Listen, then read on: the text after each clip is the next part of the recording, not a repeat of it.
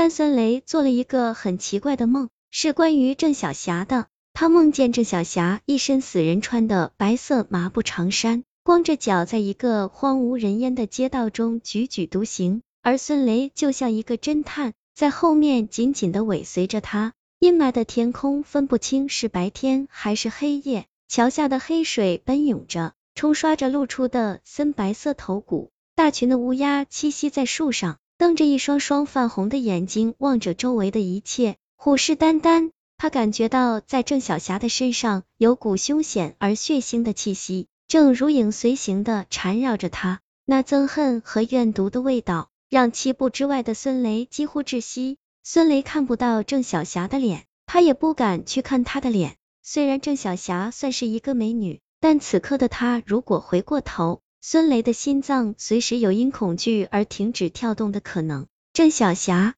七拐八拐走入了一条不起眼的巷子，孙雷打量了一番，和北方普通的巷子一样，肮脏杂乱，中间还有一滩黑红色的血迹，也许是动物的，也许是人的。但它已经丧失了热度，丢失了活力，就像一个液体状的僵尸。孙雷忽然有种如芒刺在背的感觉，他很肯定，在这个幽深的巷子中，有一双眼睛在盯着他，不，也许是无数双眼睛，就隐藏在阴影之中。他不禁打了个寒噤，浑身发冷，似乎那些充满敌意的眼神变成了一把把利刃，将他大卸八块，乱刀分尸了。他不属于这里，但却深陷其中。转过这个令人毛骨悚然的小巷后，郑晓霞来到了一座白色的建筑前面，墙上的白色方砖已经被酸雨腐蚀的有些斑驳了。这个小楼里没有一丝活气，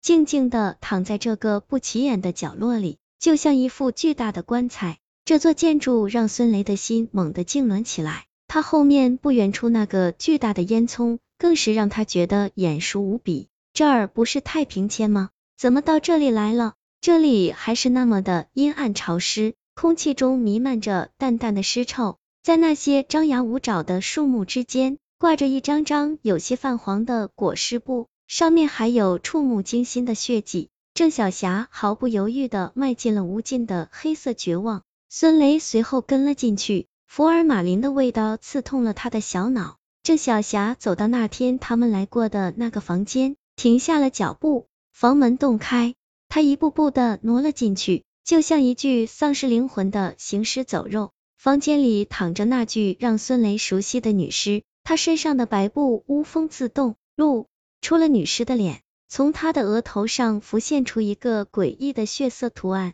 那双原本紧闭的眼睛在此刻睁得滚圆。她缓缓坐了起来。青灰色的手背上满是褐色的尸斑，他咧着嘴朝孙雷怪笑着，又朝郑晓霞招了招手。郑晓霞低垂着脑袋，被召唤到女尸的跟前，他仿佛得到了什么指令，从口袋里掏出一根蓝色的电线，挂在一人多高的房梁上，打了个死结。你要干什么？孙雷从门口跳了出来，冲着女尸大喝一声。他此刻也顾不得害怕了。他的心里只有那个受到女尸蛊惑、即将上吊的郑晓霞。蛇女神白蔷薇，女尸无神的望了望孙雷，吐出这几个字来。他转头看了看郑晓霞，露出一个狰狞的表情。孙雷顺着女尸的目光看过去，脊背一阵冰凉，血液瞬时冻结。郑晓霞正吊在房梁上，两只眼睛直视前方。